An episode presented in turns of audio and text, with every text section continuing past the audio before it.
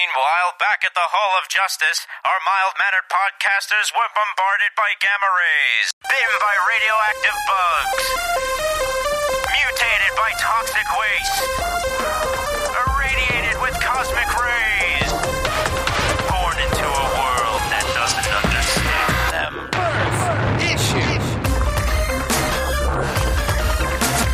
limited edition.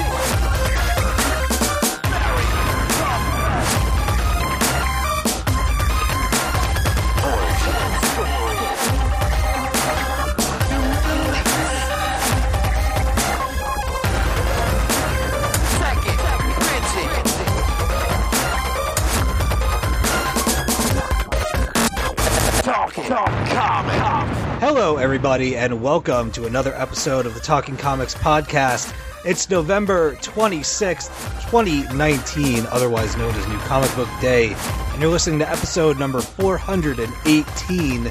I am your host, Steve Say, and joining me, as always, is Mr. Bob Ryer.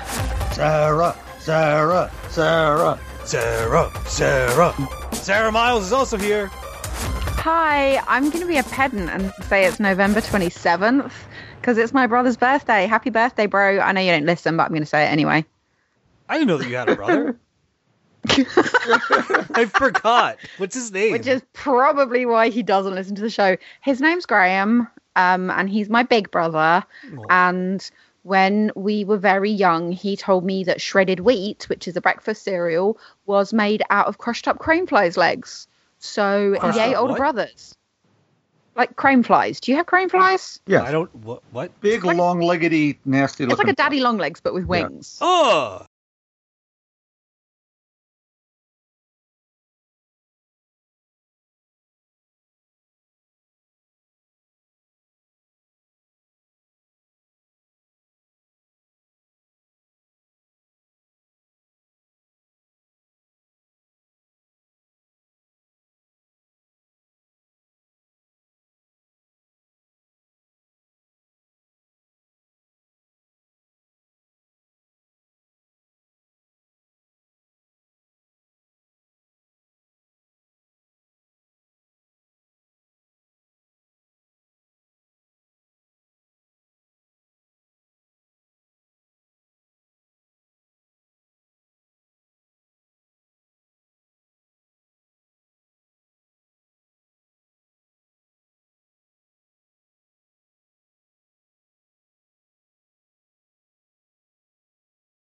Yeah, so when I was a kid, he told me that's what this cereal was made out of, so that I wouldn't eat it, so that he could have more.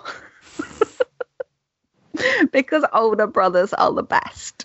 They are indeed. I wouldn't know, but I'll trust you on this. And I'm never eating shredded wheat again. Right? That's a terrible thing to tell somebody. I've literally never eaten it since then. Oh boy. Even though I know it's not true, I just can't do it. Anyway, hello everybody. This is a comic book podcast indeed. It is just the three of us this week because times are busy, especially this time of year, what with school and family plans and holidays coming up. And speaking of things coming up, guess what's coming up in 2 weeks from now? Bum, bum, bum. Our Talking Comics Awards deliberations! Woo! We are getting together, I believe it is, on December 8th on a Sunday. Yeah. And we are going to podcast until the break of dawn while talking about lots of our favorite books from throughout the year. And arguing and discussing vigorously about what we think should and should not make the final list, which we will then ponder for a few weeks, and then we will come back and we will cast our votes and crown our winners. That's how we've done it in years past. That's how we will do it again. I think all the categories are pretty much the same this year. Yeah. Yep. Yes. And always we have listener polls once we get to that point. So you guys have to make your own choices and your own deliberations. Yeah. As long as you choose my books. Everybody will be making their case. I think that we'll agree on much of them, but I have a feeling that there are going to be a couple of curveballs. I know that I've got a book or two that I think that everybody's forgotten about that came out earlier in the year, and I might be the only one that read it, and it was damn good. So we'll see. Dun, dun, dun. If you're the only one who read it, that is probably likely. So yes, you'll have to get us back on track. Yes. Of course, on this episode, we also have... I don't know that we're going to do lightning rounds this week. I think we're just going to play it loose and just talk about a lot of the stuff that we've been reading lately, give a couple reviews of things. And since we have Sarah back on the show, I think that we should... we should catch up with you for a little bit. What do you want to talk about first? Do you want to talk about Thought Bubble or a little book that you and Jess happen to pop up in the back of?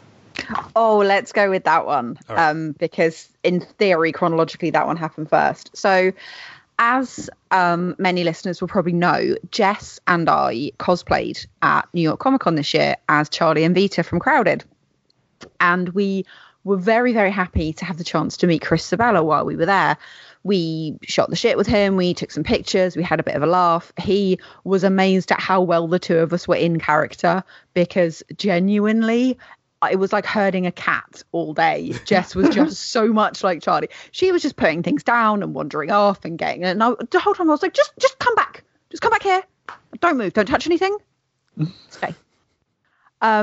And he absolutely loved it. And I had a message from him a few weeks afterwards saying...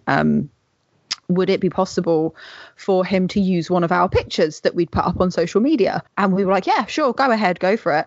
And then Crowded number 10 came out this week, and there's not one but two pictures of Jess and I in our cosplay, and a lovely little caption about the Ladies of Valhalla podcast and the fact that Ted and Ro have been guests on it, and the fact that it was like having his characters in front of him, which was really, really lovely of him and was lovely to see. And of course I went running straight down to my comic book shop and was like, it's me, I'm in a book, look at me. Which it was really nice of him to say lovely things about us bringing his characters to life, because you know, we absolutely love that book, and I talk about Crowded quite often, and I will mention it again later. Mm-hmm.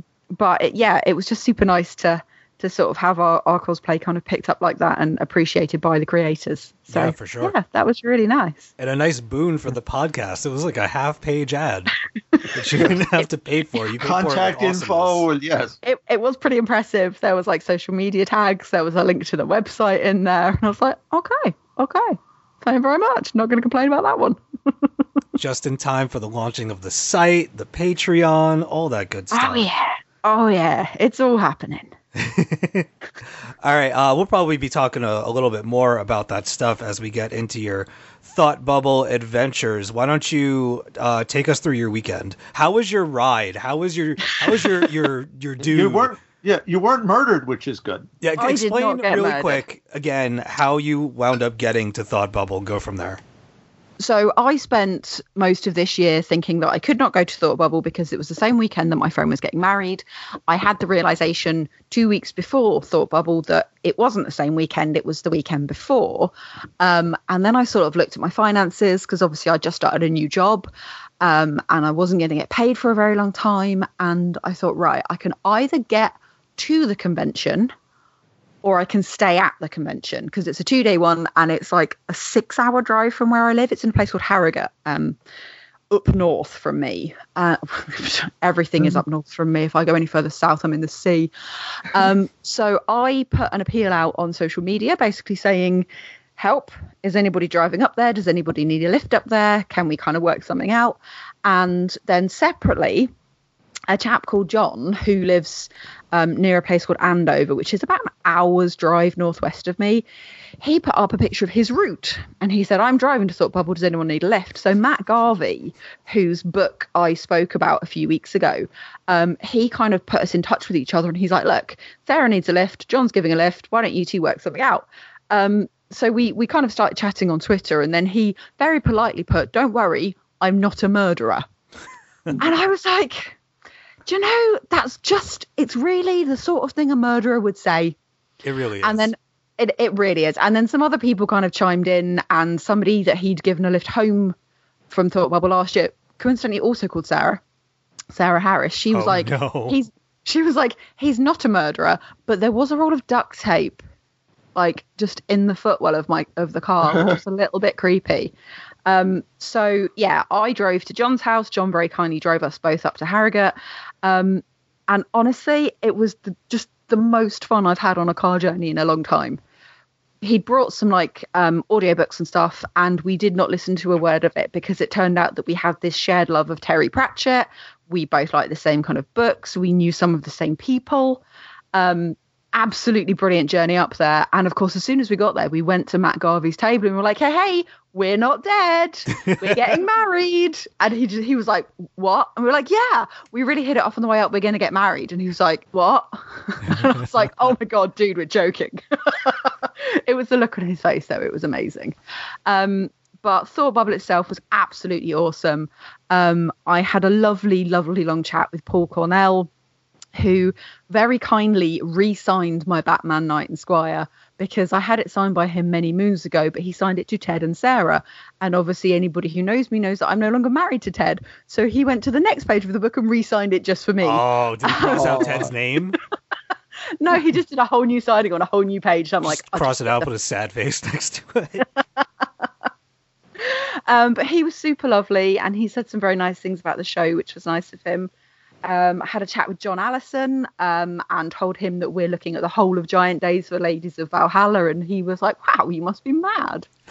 I was like, yes, now that you've come to mention it. Met loads of really lovely indie creators. Might have gone a little bit over my budget. How much is a little? So I had a set budget that I took in cash. I had some, I did some pre-convention commissions that I booked in, and I was like, right, that's the amount of money I need for those. And then I knew that Christian Ward was doing on the day commissions, and I knew how much they cost, so I had the money for that. And then I saw Ted Brand and Rose Stein, who do the art on Crowded, who did the art with Jeremy Whitley on Princeless, and who did some of the art for the first volume of Unstoppable Wasp. And they had some of their original Marvel pages, which included a double-page spread from issue 9 of the first volume of Unstoppable Wasp, which is the 2 pages where the cars pull up to Janet Van Dyne's building and all of the Agents of Girl get out of it. And then the final panel is a shot of all the Agents of Girl standing together hugging. Nice. And so I kind of got the credit card out at that point. Oh yeah, and it was just downhill from there. I bought a really big pile of books. I kind of went around on my own for a bit, bumped into some people that I knew, went around with them for a bit, and on the Sunday, John and I had agreed we would meet up, put our stuff in the car first thing in the morning, go to the convention, and then when we came back, we'd meet up again sort of at the end of the day. So I bumped into him at about midday, and he looked at the pile of books I was carrying and he went, do you want me to go and put those in the car for you? I was like, do you mind? It's a bit heavy, this. And he went, yeah, that doesn't mean you should buy any more books, though. And I was like, no, I won't. I did. So I got some lovely books from Avery Hill Publishing. I got Tilly Warden's On a Sunbeam. Oh, yes. Yes. I haven't jumped into that yet because it's huge. I got Follow Me In by Catriona Chapman, Artificial Flowers from Rachel Smith. I got 3 books by B. Muir, which just look absolutely beautiful. I picked up my copies of Emma Vicelli's Breaks, Volume 1 and 2, which I'd ordered on the Kickstarter. I got some lovely books from, I want to say that they're called Unbound. Yeah, I got some lovely books from Unbound. One called Barking by Lucy Sullivan. Life Drawing a Life Under Lights by Jessica Martin, who's an actress. She was in Doctor Who. And an absolutely stunning looking book called The Carpet Merchant of Constantinia by Raymond Yee, who did the most beautiful sketch in the front of it. I picked up a book called Inhibit by a creator called Eve Greenwood. They were absolutely lovely, and they were on a panel that I went to, which was superb. I picked up a book that I'm about halfway through called For the Love of God, Marie by Jade Sarson, which I will be talking about on a future show because, oh my life, this book is amazing. I got a book called Sensible Footwear, A Girl's Guide, which was explained to me as a guide to queer history told through footwear and music. And I was like, well, just take my money then. And yeah, I got some amazing commissions from people. I managed to get my Christian Ward original watercolor. Oh my God. Which I will put a picture up on social media, because I gave him a choice of characters to do. I always do that. If ever I commission an artist, I give them like 2 or 3 to choose from and say, do whatever you think suits your style best. And he's done me a Captain Marvel. Wow. Nice. And she's amazing. Is she going all Nova? There is a lot of hair flying up. There's a lot of like fantastic sparks flying out of the eyes. There's just, yeah, it's outstanding. I got another Captain Marvel, but the 9-inch Nails t-shirt version. I got an Amaratasu from Wicdiv. I got a lovely little mermaid, not the Little Mermaid, a mermaid that's small. There's a difference. I've realised I've described that terribly badly. There's a chap called Joe Latham. He's at Look Happy on Twitter. And I said, could you do me a mermaid or a unicorn? And he did me just the most beautiful mermaid. I saw Jen Lee, who did the art for Leaving Las Vegas. She just happened to be there and she had some original art. So I bought a princess from her. I got a She-Hulk from Russell Mark Olson, who did... I commissioned him to do pieces for Jess and Bob when I came over for New York Comic Con. Bob, I've got to send you a picture of this. I've got a She-Hulk and she's amazing. Gustavo Vargas also did me a She-Hulk. Margot Seitel did me a Meg from Hercules. Okay.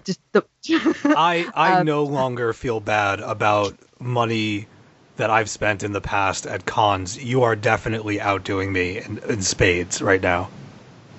So when I joke about the fact that I will be eating like super noodles for the rest of the year, I today have made my food for the entire week and it has cost me £6 because I bought everything as it was just about to go off. I've done a slow cooked chili for the week and some jacket potatoes and that's it. That's all I'm eating. Look, being an adult is all about priorities. Exactly. And you obviously have yours in row. Yes. And on the Sunday, I was talking to the chap on the table next to John Allison, and I was talking to him about one of his books. And that was a chap called Warren Johnson Caldwell. Turns out he lives just down the road from me. And we had a really, really good chat about his book and Warwick Johnson Caldwell. And while I was talking to him, John Allison was just sitting there sketching. And I looked over, and on his table, he had a Susan sketch and he had a Daisy sketch. I was like, Hey there, John. How you doing? Hey, birdie. Don't suppose there's an Esther to go with those? And he was like, there isn't, actually. I was like, oh, that's a real shame. I got all this money over here. Yeah, you can see where I'm going with this one, can't you? Just burning a hole in my pocket. You could save me. So I do now also own a trio of Giant Days sketches. Disgusting. Two of which... Oh, no, don't worry. One of them's coming to your house. What? One of them's going to be coming to your house for your lovely, lovely wife. And one of them's going to be flying on out to Long Island for Ms. Jessica. Oh, yeah. Reaping the benefits. Of which there are many. Well, that's exciting for me. That's very cool. Thank you so much. And I also didn't get murdered on the way home either. Very important. Yeah. And neither did John, we're hoping. How do we know that we're not talking to your ghost right now? Well, this is the thing, is that I tweeted and put, I got home safe. And then somebody replied to that. And John was like, I totally did. No, wait, wrong account. Damn. Well, that's awesome. That sounds like he was a real good sport and a gentleman. He was a jolly decent chap, and we've kept in touch, and we've already said, same again next year. Although his parting words to me were, please try not to get in a car crash on the way home, because it would be incredibly unfortunate if you did actually die. Wow. Yeah. I like his sense of humor. Which kind of gives you the idea of the sense of humor that both of us have. and kind of the tone of our conversations. But it was just a really nice way to just, you know, meet a new friend and not get murdered, and also get to go to a really nice convention. Also, they do a MidCon party on the Saturday night, which luckily for me was at the end of the convention centre that was right next to my hotel. And I wasn't drinking and it wasn't really my scene, but John very kindly invited me out to dinner with him and some of his friends who are all comic creators. So we went out for dinner and then we went to get some drinks, and then I bumped into some people that I knew from home. So I chatted with them for a bit, and then I went back to where John and his friends were, and I was going to say, you know, I'm sort of heading off now. And the lovely, lovely Kieran Gillen came over to speak to me. And so I had a chat with Kieran, and then I turned back to all these people I'd spent the evening with, and they were all like, that was Kieran Gillen. What just happened? Why did Kieran Gillen just come over and give you a hug? And I'm like, oh, yeah, we've met a couple of times. You know, we're old friends. We're buds, yeah. And I was like, I am definitely leaving now, because for the next 10 seconds, I look incredibly cool. Right? Just drop the mic. I'm going to leave before I ruin it for everybody. Throw a couple of pounds on the table and be like, that should cover it. Just leave. It was amazing. I'm going to go sit at the cool kids table. I'm out. Yep. All right. So look forward to Sarah's new graphic novel, How to Make Friends and Not Get Murdered, coming out. Oh, my God. The beginning of 2021. Need some time to land an artist, but it'll be. She knows people now, Steve. That'll you know a lot more people than we do at this point. Yeah. We're old hat. Ladies of Valhalla coming up. Well, you say that, but Paul Cornell listens to our show, and he was incredibly complimentary about it and saying very lovely things about us. So Talking Comics is still cool. Well, Paul Cornell is also a lovely chap. He is. Let's say that we did you have anything else?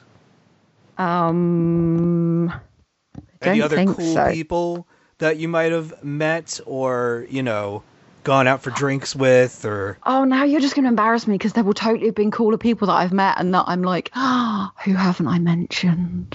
Well, I have to think on that one. Yeah. Let us know. All right, let's go into some comic book talk. Let's give Sarah a little bit of a break and have Bob regale us with tales from his comic book pile this past week. Bob, what'd you read?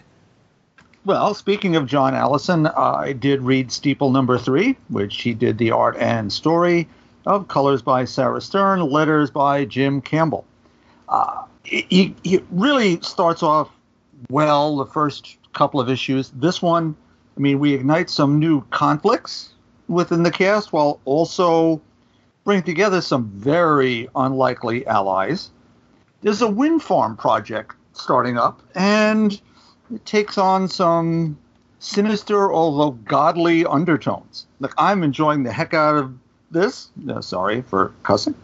And it's just a wonderful take on the sacred and profane in the direct sense, but also in how you get along and all that sort of stuff. So that really, really enjoying it. Everyone else read Steeple? Oh, yeah. Yep, me too. I was a little bit thrown by this issue in that, you know, the first two were fighting monsters and stuff. And then in this one, the monsters are the people behind the wind farm. Dun, dun, dun. They come in all forms. And it wasn't exactly a tonal shift, but just such a shift away from, like, there was nothing drooling or with fangs in this issue. It was very much this organization that was building this wind farm for, you know, good means, but they have ulterior motives for building this thing in order to gain access to a higher power, the whole bit. I don't really know exactly how it worked, but it was... Rapture, man. It's the Rapture. Didn't you see those Kirk Cameron movies? I did. I like the idea that even in just the third issue, because this is supposedly going to be 5, correct? Right. Okay. So John Allison, who we've seen just create this incredible tapestry of people and other happenings and other things going on with Giant Days, that in just the third issue of Steeple, you can see the reach of the book and how there's like, it's not just the central characters that are in this book. There's a whole town and or island, the whole, what did we say, Tredgerden or something like that? I can't remember. I should have asked him, shouldn't I? I should have asked him when I was there. I think that I was calling it Tredrain. Tredrain? Yeah, but I really should have just been like, hey, while you're here. So I think it's really cool that, you know, we got kind of a different type of setting and a different type of story with these characters, and especially with what happens on the last page and another group is teased. It shows how large this could get if it's given more issues. And I think it's really cool that you can see the makings of that already in this third issue. So, that series continues to be awesome. Sarah, you read it too, right? I did, yes. And I was also quite thrown by the kind of the shift change from 2 to 3. But I absolutely loved it because this is a very British way of protesting, going and sitting in a church with some little homemade signs. What about the birds? Especially the fact that one of them says, not in our backyard, which is, do you have NIMBYs? Yes, we do. Yeah. And I was just like, the fact that they are literal NIMBYs, this is brilliant. And then it kind of went from this environmentalist flashback to just being so bizarre, but utterly hilarious at the same time. And he went off and saw his friend Inuki, who's got this whole kind of the dude thing going on. And then they turn out to be Christian Rock. And I was just like, this is going so many places I didn't expect, but I absolutely loved every minute of it. And the priestess of Satan is rapidly becoming one of my favorite characters in comics. Maggie. Yeah. She's just absolutely amazing. I love her. Wasn't what I expected. Very much enjoyed it. Mm-hmm. Awesome. Yeah. Okay. All right. Moving along. Metal Men #2, Dan Didio, Shane Davis, Michelle Delecky, Jason Wright, Travis Lanham had some good moments, particularly in the teasing of two menaces from the team's Silver Age past, as well as a couple of on-metal character bits, but the issue grew dark with what for me were some unnecessarily grim and adult bits. I'm in for at least a couple of more because I pre-ordered them. So here's hoping for less Snydery nth metal and more actual Metal Men. But that's just me being crabby and being not in my backyard. There you go. Let's see. Aquaman, Kelly Sue DeConnick, Robson Roca, Daniel Enriquez, Sonny Goh with an assist by Jesus Mourinho and Vincent Cifuentes. Just continue amazes. And this issue 54, no exception. Beautifully nuanced tale. It is the year of the villain, so it's a lot about Black Manta and his past and how that brings him into this battle of Amnesty Bay. I mean, just tons of action in this first of a two-parter. But as with anything that Kelly Sue does, it's about the human qualities that you really feel for what's going on, even if you hate how it's being done. So anyone caught up on Aquaman or where... I'm a couple of issues behind. Okay. Yeah, I think that's the one that I haven't... I don't know if I picked that one up. I might have missed it on my list. I'll have to go into the old files and check. Yeah, I'm saying it's important to be caught up on that one. Oh, yeah. I'm one issue behind. This is the only one that I haven't read. Okay. Something that may not be important to be caught up on, but I enjoy. It's Gwenpool Strikes Back #4 by Leah Williams, David Baldion, Jesus Arbutov, Joe Caramagna. This one was a meta delight, as in her quest to stay comics relevant, Gwen plucks, how to describe this, a league of extraordinary Gwenpools from past appearances to occupy the Hulk's attention long enough to gather the one weapon that might help her defeat him, and that's Mjolnir. Now, how is it possible for her to use Thor's hammer? Well, let's just say... the fourth wall is going to need a whole lot of spackle, let me tell you. Series has been somewhat up and down, but boy, the high points are a lot of fun. So we'll see what goes with that. And finally, wow, Captain Marvel #12, Kelly Thompson, new artist Lee Garbett, Tamara Bonvion, Clayton Cowles, just an incredible thrill ride from an in media res WTF moment through to a gut punch of an ending, none of which I'll spoil. I will say that this is a Carol Danvers you've not seen before, as Ms. Thompson continues to amaze with her take on Earth's Mightiest Hero. Her run so far has just been terrific. For me, the best since Kelly Sue's original two volumes. Mm-hmm. Quickly on the Captain Marvel front, there was a tie-in to this absolute carnage thing, which I'm calling, Abcar. It's okay. It's fun. You've got a carnageized Flurkin. Chewie has got some problems, and it's pretty well done. As such things go, it makes no sense since I'm not reading the rest of the Carnage thing. But it's a fun issue to have off to the side. So there's that. So anyone read Captain Marvel? Yes. Go ahead. What are our thoughts? Absolutely love the art. I actually tried to find Lee Garbett at Thought Bubble, and every time I went to his table, he had so many people waiting for him that I just didn't get a chance to speak to him. But the art on this, I thought, was absolutely phenomenal. There's a splash page. I think it's like the second or third page in, where you've got Carol and you've got Thor, and just the motion in the page is absolutely brilliant. I read it and then I was like, did I start this on like the third page? Have I missed something? And I had to go back and read it again because I didn't really get what was happening, having just read the previous two issues. But by the time it got to the end, I was like, yeah, no, I'm totally in for this now. Absolutely action-packed. So many splash pages, so many pages where you just go, oh, that needs to be on my wall. Not that I have any wall space left. But yeah, really, really enjoyed it. And as you said, Bob, she's having an absolutely stunning run on the character. So still really, really enjoying Captain Marvel. Mm-hmm. I agree. Yeah. Yeah, it's fantastic. Love the art. Absolutely. And I am intrigued. I know that the kind of villainous or mean-spirited Captain Marvel has been freaking a couple of readers out in the lead-up to this.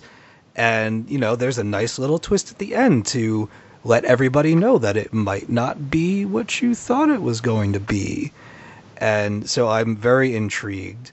And, yeah, I mean, these pages are just epic. The two characters between, Thor and Captain Marvel blasting each other through the stars and through, like... across the continent. Right, yeah. Like through mountains and stuff, just, like, grabbing somebody and hucking them right through a mountain. They fly out the other side.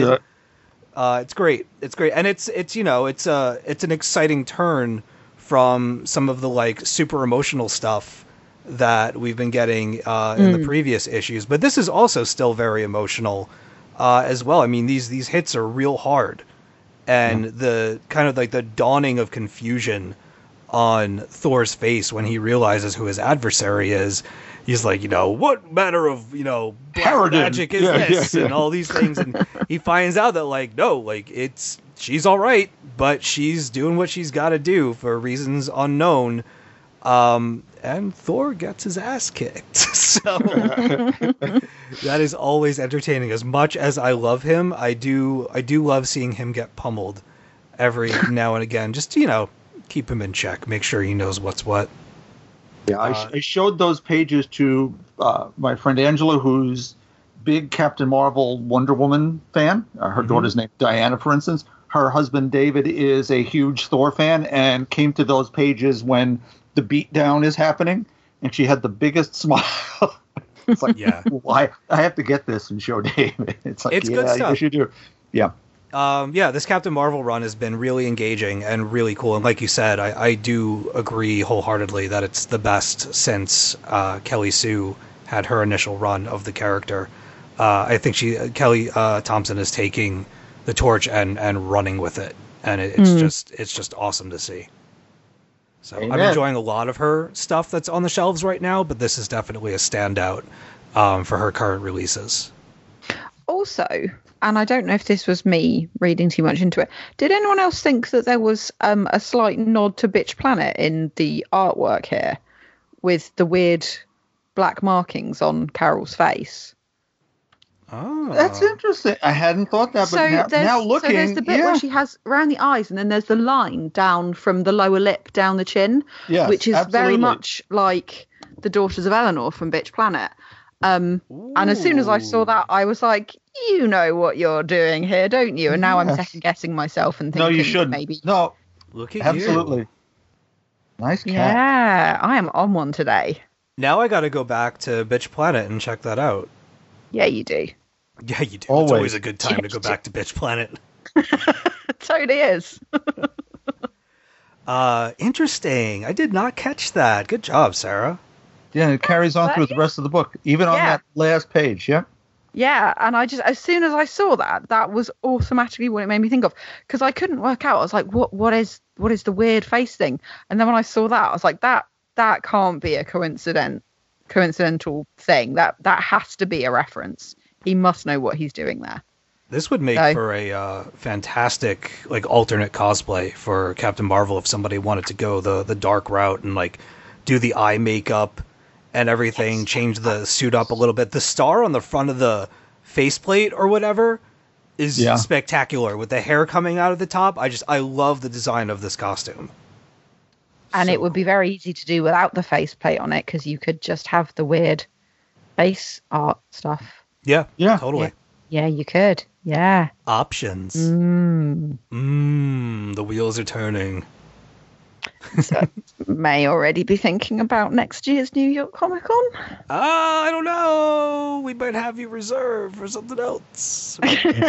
There's maybe more than one more to There is more than one day of a convention. Fret you not. Do whatever you would like to do. Oh, I'm definitely in for the thing that I think you're talking about, if it's the thing that I think you're talking about. Yeah. But, you know what I'm talking about. I know what you're talking about. No one else does. Everyone else is like, they're just talking crap now. Awesome. All right. I am actually going to I'm going to talk about a couple of books, and then we'll round back to Sarah. I know. It's weird. Shocking. I like to mix things up, keep people guessing. Here we go. Let's see. I read the. I'm gonna start off with the big emotional one, and then we'll go from there. I happened to read "They Called Us Enemy" by George Takei. I don't have the artists in front of me. My apologies. I don't really know what to say. I don't know what to say about this book. I had a lot of emotions while reading this book. If you don't know, this book is an account of George Takei and his family being incarcerated for their heritage during a very, very ugly time in the United States, and them kind of going through the motions of being at the mercy of a corrupt government and rising above that stuff to continue to be just amazing, hardworking people. And it is an inspiring journey. I absolutely loved it. And but I also was very angered by it and disgusted by it. Yeah, and I talked a little bit last week and completely fumbled my way through my whole spiel, but the idea of how I like hearing these stories through graphic novels. I love having the visual element for these, very real and very heart-wrenching stories of things that, being a person that was never good in history class, I'm learning a lot about this stuff for the first time. I don't think that I'd ever heard about any of what really? George, no, I don't think I did. And if I did, it was not presented in a manner that, caused me to sit up in my chair and pay attention. And I think a lot of the fault there is, the textbooks and the curriculums and just the way that American history is taught in America, that so many horrible, disgusting things that we've done to people does not get the time that it deserves. And if it makes America look bad, we're going to gloss over it, or, you know, we're going to dress it up to like a subchapter in this textbook. And I'll have you read this part at home, but we're not going to discuss it in class. There might be 2 questions about it on the test. So like I said, this was very eye-opening for me. I was sad for these people, just feeling absolutely torn apart as they were throughout the years, where they were made to live and how they were made to live, and just, you know, posing no threat whatsoever and taking good people and reducing them down to make them feel like animals in their own home, and strip them of their rights. And then the whole bit about asking them to sign paperwork about their citizenry and their loyalty to the country, for a country that has absolutely no respect for them whatsoever. And at one point in the story, George talks about his parents being labeled as no-nos because they answered no and no to these 2 types of like loyalist questions to the United States. And I'm sitting there reading this and I'm like, well, yeah, obviously. And, you know, for me, reading it, it's just characters in a book, but these are real people that went through this very real, tormenting thing. And it just broke my heart in all kinds of different places. It really reminded me of a lot of the emotions that I felt when we were reading Through March came about, where I was just pissed off, you know, and feeling the guilt of all of these things, and thinking about kind of my own privilege through life, and all of these things that I've never had to be concerned about because of, you know, how I was born and where I was raised and all of these things, and all the good stuff that has come my way for, you know, being a good old white boy from New York, and other people don't have it like this. And it's terrible, the battles that they have to fight just to gain a modicum of respect from other people. And go ahead, Bob. No, as you saw in the book, it's certainly the darkest moment of the Roosevelt presidency, which certainly took us through a lot of dark moments. He did a lot of very, very good things. And there were senators and congressmen who put the idea out there that this bill addressing this executive order would make the West Coast safe for democracy or something. And as the person who followed FDR into the White House, Harry Truman, had a sign on his desk that said, "The buck stops here." No matter who's behind that desk, yes, any decision made, no matter how it's presented to you, this was wrong and horrible and completely and utterly racist. Because at the start of World War II, America was 25% of German descent. Here on Long Island, the Nazis actually parked a U-boat off the South Shore and let saboteurs come up onto the beach on Long Island because they assumed the German-American community here would embrace them and help them sabotage power plants and the Brooklyn Navy Yard and all sorts of other things. Oh, yeah. They were arrested almost immediately. A lot of other things happened. But still, there was no thought that, well, the Germans who were actively trying to destroy things were a threat. We weren't interning German Americans. George and his family and thousands of other people were American citizens. They were born here and still put into what amounted to internment camps in the deserts of the Southwest and Arkansas. Just about 3 weeks ago, in the mountains of, I think it was Montana, might have been Oregon, I'm forgetting now, the story's not in front of me, they found the remains of someone who had wandered off from one of the camps. He had gone missing apparently twice to go fishing to just have some semblance of human activity, and died alone, and he was buried under some rocks, and they just found his remains again after 30 some odd years. Yeah. It's just heinous what happened, and it's important we remember in an era where we are once again afraid of people who don't look like us. Yeah. My sister, when she lived in East Yaphank for a number of years, she lived in that German community. And I don't remember the specifics of it, but there was some kind of a a lawsuit or some kind of heritage thing going on. Still in the books. Yeah, they were trying to like erase the history that happened there, and then other people were like, "No, this needs to be remembered." It was a whole thing. Well, and that community on the books, it is still the neighborhood charter is you have to be of German descent to live there.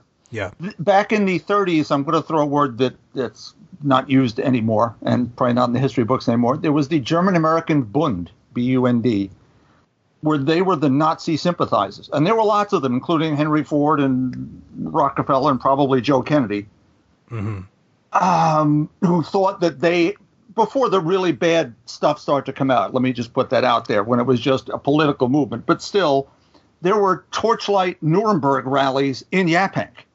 On those campgrounds. On the actual, you'll find this appalling, Sarah. We should take you out there the next time you're on the island. This Yaphank community on the original tax maps, the street names are Himmler Avenue and Hitler Boulevard, and that's where these people. Yes. Now it's Elm Street and Main Street and whatever. But the original map of the area, if you go back to the tax records, yes, it's all celebrating German fascism. What? Yeah, she doesn't. Which is kind of ironic because I had an uncle on Long Island who was of Polish descent who actually moved to America to get away from the Nazis in Germany, and he lived on Long Island. So that's slightly ironic that you had your own Nazis. Oh, we had plenty of them. Yeah, this is, even the design of my sister's old place was very unique. Their pantry, where like they kept all their cereals and everything, was like a reinforced fallout shelter. I'm dead serious. I don't doubt it. Yeah. There were all kinds of like strange compartments in the backyard. Like their backyard was kind of tiered. There was a dock at the end of it so you could park a boat, and there were what looked like almost like clay stove ovens, like built into the walls. There was at least one of them still there that they converted it, and they changed the fountain into a pool and did a whole thing. But in case of a catastrophe, they could be self-sufficient. They had their own ovens and access by sea and so on and so forth. Yes, there were. Yep. Wild stuff. Yeah. You get a little Long Island history lesson in your comic book talk this week. All right, let's talk about some more comics here. I'm sure you'll be hearing more about They Called Us Enemy in the next couple weeks. We have some plans for that book when we get to our awards. All right, moving on. Heartbeat #1, presented by Maria Love. Boom Studios. All Eva wants to do is die. Her life is a mess. She's covered with bruises and has been labeled an outcast by her peers. The story goes that after pulling some strings, Eva's mother got her a chair at some fancy schmancy school that enlists where elitists and bullies patrol the halls. No one wants Eva at the school, not even her own friends. To survive the day-to-day, Eva does her best to remain unnoticed, her only outlet being a social media site that contains her dark poetry and even darker thoughts about her fellow students. Basically, her life sucks. That is until one day she discovers that the dreamiest guy in her class is more than just another pretty face. He's a monster who's got a taste for blood. And Eva, rather than being frightened, finds that she too is hungry for the forbidden. Bum, bum, bum. So anyway, I didn't know what to think about this book at first. And then I read it again, and I actually I grew to like it a lot. I dig the book's vibe. It has, like, atmospherically speaking, I think it has something of a Wes Anderson, that's Royal Tenenbaum's Moonrise Kingdom, meets Jean-Pierre Jeunet, Amelie, The City of Children, Alien Resurrection, air about it with a little bit of early Terry Gilliam, Fisher King, Fear and Loathing in Las Vegas mixed in. I really like how fashionable the characters are. There are a lot of details in the design of their clothing, and I think the variety of their looks serves as a really great way of telling you where they land on the social ladder without having to sort them all into categories. You know, like, this is your jock, this is your mean girl, this is your brainy loner, he's the pretty boy, that sort of thing. Lots of frills, track jackets, kerchiefs, eye patches. It's all very cool. The art is evocative and dramatic. If I may be so bold, there's something of a Rosemary Valero O'Connell, Laura Dean keeps breaking up with me, yes, thing happening here. The art is somewhat sensual, but still has a lot of edge to it, and I really dig it. I believe that Maria was also the artist for Faithless, which is that steamy, steamy book that Joey has talked about on the show a few times. And honestly, after seeing the art in this, between Joey's recommendation, I might have to go and check out Faithless, at least the first trade. So, all right, as I was saying, while I felt a bit thrown by Eva's like uber emo outlook on life, I had to remind myself to consider the source. This is a high school girl who risks being beaten every day that she attends class. This on top of fearing for her overworked mother's health, while also feeling the pressure of securing funds for a looming scholarship program. There's a lot for her to carry from day to day, so I'm not about to deny Eva a few melodramatic poems if it helps her get through the day. Like, whatever you got to do. She's obviously struggling with her circumstances. She longs for death, but when faced with death, she thinks it's beautiful. And so this is a dark teen drama. And there's a dude in the courtyard picking up dead birds. And I'm just like, all right, I'm in. I'll bite a little bit. It's got a little bit of a manga feel to it every now and again. And vampires, maybe? I don't know yet. So Heartbeat, number one. by Maria Louvet. Sarah. Yes. Join me. This book, this is a very, very strange book, isn't it? It's just, I read it and then I was like, I have no idea what I have just read. Right? Like, and I didn't know what to grasp from it. Yeah. And I was like, what just happened? Where are the bruises coming from? What are the weird things that she draws on her arm with her like marker pen after she's gone all emo on the internet? Why are the other kids being so mean to her, because, you know, kids are mean. And then like the emo kid with the bird in the courtyard. Yep. I found that character to be very androgynous. I wasn't even sure if that character was supposed to be male or female. And that kind of added a whole new level to it for me. But oh my god, this book is so beautiful. Like, yeah. even the mother passed out on the sofa with a belly full of drugs is drawn beautifully. And like the really cute uniforms they have and her weird eye patch. And I get what you mean about it. It's got kind of a manga feel to it. But all the students are in like slightly different versions of the same uniform, and all of them make it look so cool. Yeah, I really, really liked the fashion in this. For sure. Yeah, I have got to read the next issue of this because I have no idea what's going on, but I like it.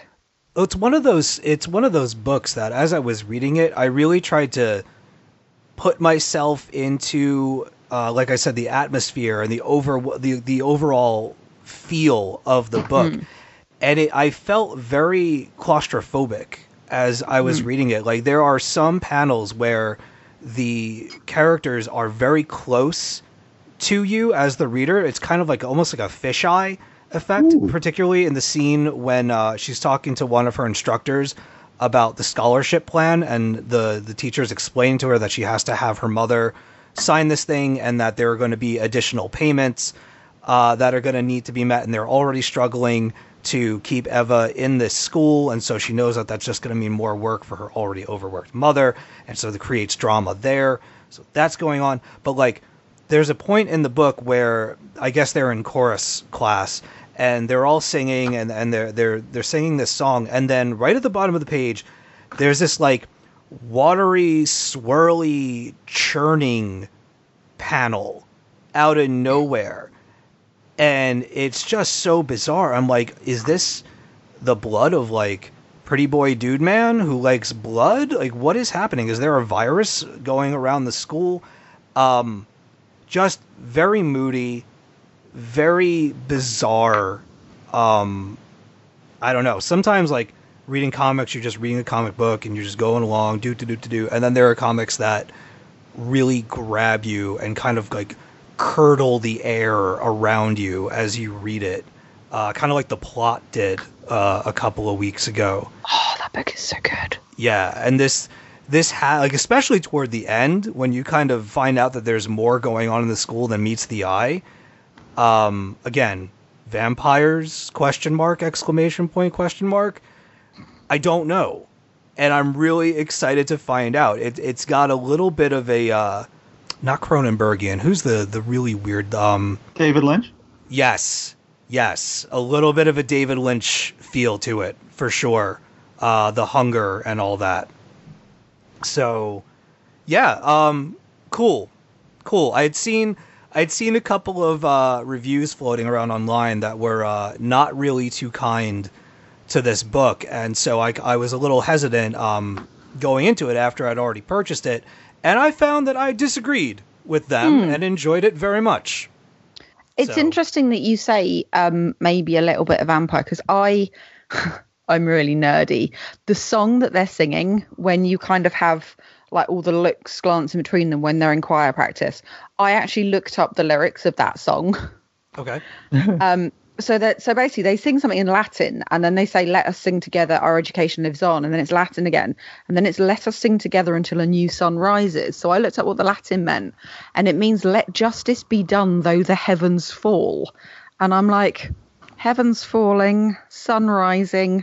I am definitely leaning into the vampire motif here. Yeah.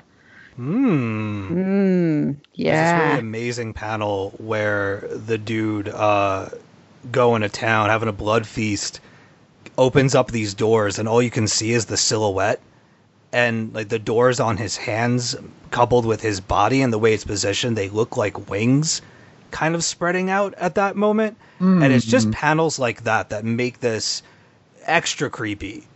And I'm intrigued. It's weird. It made me feel a lot of different things. I was kind of creeped out about it. I was a little skeeved out. I thought it was also gorgeous, and it's weird, and I'm into it. I thought it was very good. It was, yeah, definitely.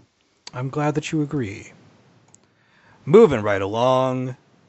It's time for Something is Killing the Children. Yay! Number 3. I can't stop talking about this book. Speaking of creepy. Written by James Titan. What, Sarah?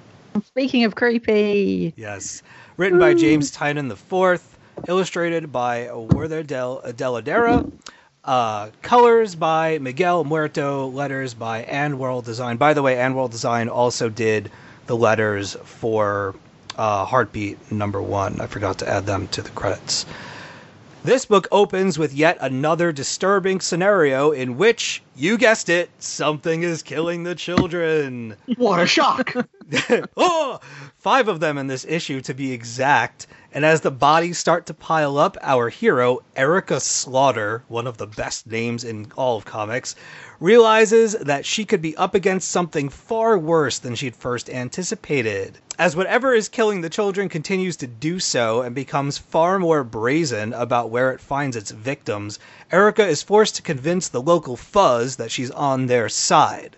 There's a great back and forth in this issue between Erica and Joe, the police officer who arrested Erica in the previous issue. The scene is very old school versus new school between them, but in the end, there's this nice bit of trust between the two parties, and they're going to go out, and they're going to kick some monster ass in their own respective ways, and I really liked it. I liked their chemistry. I thought that was a really good couple pages. This issue gives us a great introduction to some of the other characters in this story, and sets up something nasty for Erica, who isn't liked very much by those whose family members have been abducted or have turned up dead because of whatever is killing the children. The artwork continues to be tremendous on this book, and I've got to say, I positively love the lettering by Anworld Design in this issue. While the letters don't change for each character, the font tends to be more dramatic when characters are arguing or when creatures arrive on the scene. There's screeches and clicks that emanate from the creatures, for example, are drawn in this really haunting manner. The edges of the letters are either really sharp or look as if they're dripping with blood, depending on where the monsters are in the room and how close they are to the victim. It's very subtle, but it's there, and it's really, really cool. It really serves to kind of heighten like the auditory information from the book of what's going on in the story. And yeah, I like kind of the tag along nature of the kid who survived teaming up with this like cyclops that's going around hunting these monsters down. And I mean, just one of the coolest characters that I've come across this year. If we had a cool new character, best new character category for end of the awards, Erica Slaughter would definitely be in the running for that. So yeah, Something is Killing the Children continues to be outstanding. Go buy it. Go read it. Okay, here we go. Marauders #2. Written by Jerry Dugan, art by Matteo Lally, colors by Federico Blee, letters by VC's Corey Pettit, and designed by Tom Muller. Since Mr. Joey Burchino isn't with us this episode, I wanted to make sure that there was some X-Men representation on this week's podcast. For those of you who haven't been following the X-Men spinoffs, Marauders is the Kate Pride-led book that finds the character sailing the high seas in search of mutants who have yet to be welcomed into Krakoa, the newly established mutant island where everyone with the X-gene can theoretically live in peace. This issue finds Emma Frost, a high-ranking member of the New Mutant Council, meeting with Sebastian Shaw and discussing his recent actions. You see, Sebastian hasn't exactly been holding up to his end of the bargain with regard to shipping Krakoa's miracle drug to those in need. Shaw's taken it upon himself to decide who gets the shipment and when. This is unacceptable. However, Emma not out of character, however. No, not out of character at all. Emma has come to lay down the law, and she's got some disappointing news for Shaw that's bound to throw a wrench into his plans. In addition to the Emma and Shaw stuff, we get some amazing scenes of the sassy Kate Pride and her team giving a crew of nefarious sailors what for, including Batroc the Leaper. Is that his name? Batroc. Batroc? Batroc the Leaper. Batroc the Leaper. What a pain in the ass this guy is. Yes, he is. He was he's in Winter Soldier. Is he? In the ship that the big fight with Cap on the ship, that's Batroc. Wow. Is that Civil War or Winter Soldier where they there's a hijacked ship? I feel like there's a hijacked ship in every Captain America movie. I think it's Winter Soldier. All right. I'll have to go back. Yeah. He needed a punch in the mouth in this issue. Always did. Yeah, thankfully the book delivers on that. There's this amazing moment. Yeah. When Kate plants a kiss on a tattoo artist, and then he asks, "Who are you?" And she replies, "I'm a former school teacher." Then she grabs a red jacket off of the hook and she exits the parlor. It is a total badass moment. I don't necessarily want to spoil this book, but let's just say K-Pride stands to play a much larger role in the mutant stuff going forward than we might have assumed. I'm excited. This book is so far one of the best things to come out of the Jonathan Hickman Hoxpox run. And yeah, I wish Joey was here to talk about it because I'm pretty sure that he would agree. He may come back to talk about it. Here's the thing, from what you're describing, I didn't pick up the second issue. Mm-hmm. It still has that Excalibur vibe. Mm-hmm. Of the old Claremont Davis Excalibur, which you're talking about Kate doing stuff like that. She was Kitty then. It was her coming of age in a way where she, even though it was Claremont and Byrne who created her, there was this new edge to her as she sort of was growing into being a superhero and a young woman, and that scene you described is awesome. Yeah. There's a lot of, she has such great moments through. I mean, it's only been 2 issues, but both issues, I think, are really doing the character well. Her fighting style, just her grabbing onto people and bringing them, like phasing them through objects and stuff like that. She fights this big dude in the middle of the book, and they just, like, the fights are almost comical because they have no idea what's going on. Like, she grabs this guy and practically dances, like sambas with him on this boat, phases him through the edge of the boat and dips him, you know, as part of the dance number. And then he realizes, like, there's rushing water beneath him and a giant ass boat. He could get sucked up into the fans for all we know. And she just dips him, and she's like, you know, see you later, dipshit, and just like lets him go. And I'm like, oh my God, this is awesome. So, I'm going to have to write this now. Yes. I hear there's also a reference to X3, that line. Is there? Is that in this book? I thought so. I've seen X3 all of 2 times. Oh, okay. So no, it's that line. Oh, I'm the Juggernaut.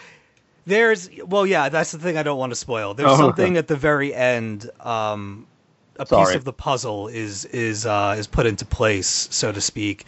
And it's a great line. To me, it didn't read so much X3 as it did Aliens and Ripley. Oh. Yeah. So the whole get away from her, you bitch kind of thing. The last good movie in that series, yeah. Yeah, Kate is she is in charge in this. And one of the things that I really like about her character in this, like, she's obviously having fun. Like, this is a very freeing position for her to be in. She might have been denied access to Krakoa, but she's running with it and she's making the most of it. And she's really leaning into her new role in, you know, the Marvel in the X-Men universe. And it's cool. It's not a story about how she was denied access and we have to read 4 issues of her feeling sorry for herself. She's like, you don't want me? Fine. Like, I will go out. I will find people that you do want and I will own it. And you can kiss my ass. And I'm really, really enjoying it a lot. As you say, that vibe, Excalibur came about during a period where the X-Men were splintered. Some thought some of each were dead and blah, blah, blah. And so she went to England and became part of this other team, and that helped her grow. What you're describing here is exactly that sort of personal journey. And Kate Pryde is so perfect to take that. We've grown up with her in a way. Mm. So watching the next step in that is thrilling. Yeah, it's been a lot of fun. And lastly, I'll just mention super quick, just because it was another great issue after a really good start. I got to check out Afterlift #2. This is a Comixology original, and this is from Chip Zdarsky, Jason Liu on art, Paris Aline on colors, and Aditya Bidikar letters. And Allison O'Toole is the editor for this book. This is awesome. I kind of skirted around a couple of things last time, giving people a chance to read it, but I'm going to spoil a little bit of it now. So basically, this girl who is involved in a rideshare program, Uber, whatever else you take, Lyft, she has picked up a man who added a stop to their route, and he brings this kind of like lifeless woman by the name of Suzanne and announces that she is going to hell and our driver is now in charge of ferrying her from one point to the other. And in this issue, we get just total Mad Max stuff going on as other demons from hell are trying to claim her. She's basically a bounty. Some deaths are worth more than others, and Suzanne's death is apparently, like, you know, cream of the crop. And so they're all coming after this car to take her and get the bounty for their own, blah, blah, blah, blah, blah. I don't know the main character's name. I apologize. I should have written it down. But there are so many moments where she's freaked out by what's happening and she's losing her mind and basically turning around like, no, I'm not doing anything else until you explain to me exactly what the hell is going on, because none of this makes any sense. And for me, in movies, in books, I love it when characters kind of press pause on the crazy shit that's happening to them. And, you know, this needs to be addressed. I just need to make sure that I understand all the ins and outs of what's happening right now, because otherwise I'm losing my mind and I might never be coming back. So she basically comes to terms with her situation. She understands the stakes. And so, again, another character that decides, instead of being fearful of the whole situation, she's going to lean into it. And she gets particularly excited as she realizes that the laws of physics and things of the like no longer apply to her car. Her car, now that she's entered into this race to hell, has been imbued with powers. So all of a sudden she's driving like the Gadget Mobile. And it can ride on building walls, and it can leap over other cars and do all this crazy crap. And so you get to see this car do some really wild stuff as all these explosions are happening. There's some really amazing banter between the demons that are in pursuit of this car. And there's a little bit of a switcheroo in toward the end. And again, just like another hook to change the story a little bit and bring you in for another issue and say, hey, you remember how you thought the book was going to go like this? Well, guess what? You know, we're putting things in reverse and it's going to be about this now. And I'm really excited to continue reading this. This has been a lot of fun in these first two issues. And there's also some flashback sequences going on here that I don't quite know what's going on, giving me a little bit of Murder Falcon vibes. Ooh. So yeah, good stuff. Chip Zdarsky having a really, really incredible year in comics, and the rest of the team as well. A fine job on Afterlift. So that's me. That reminds me, whilst I was at said Thought Bubble convention, I saw Mr. Daniel Warren Johnson of Murder Falcon fame. And I fangirled all over him. Did you clean it up afterward?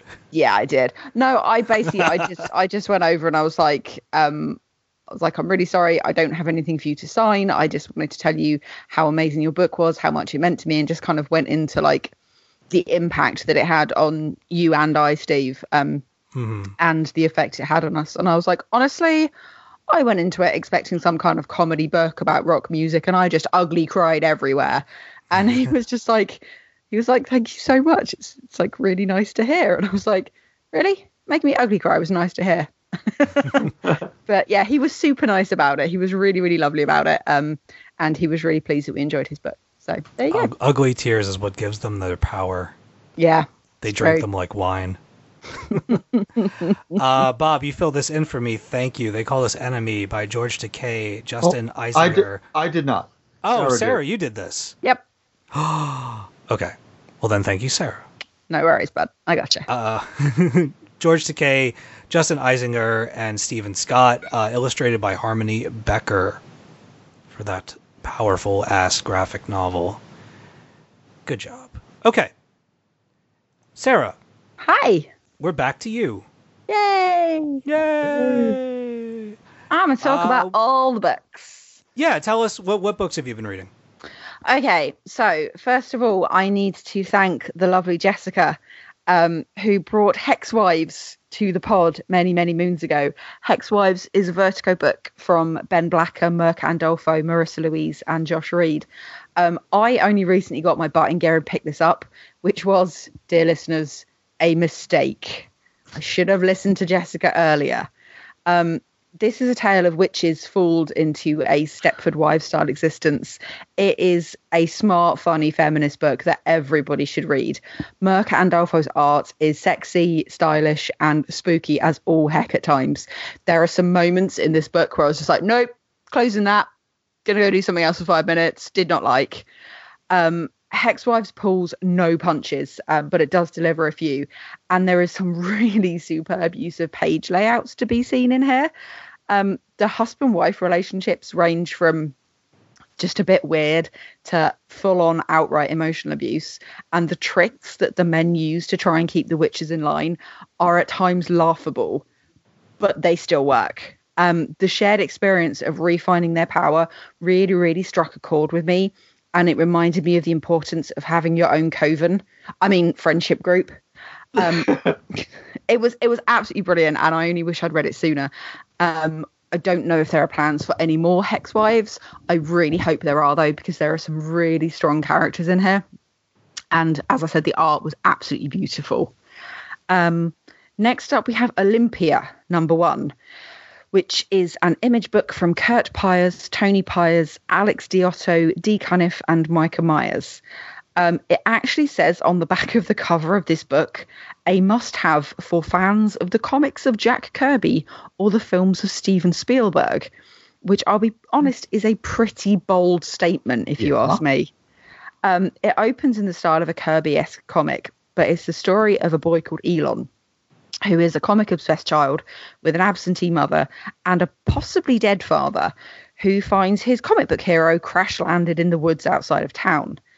If you add in a school bully who somewhat predictably uses the word faggot to describe our protagonist, a sympathetic teacher, a stereotypical comic book guy, and so far it's all very playing it safe and ticking those nostalgia boxes.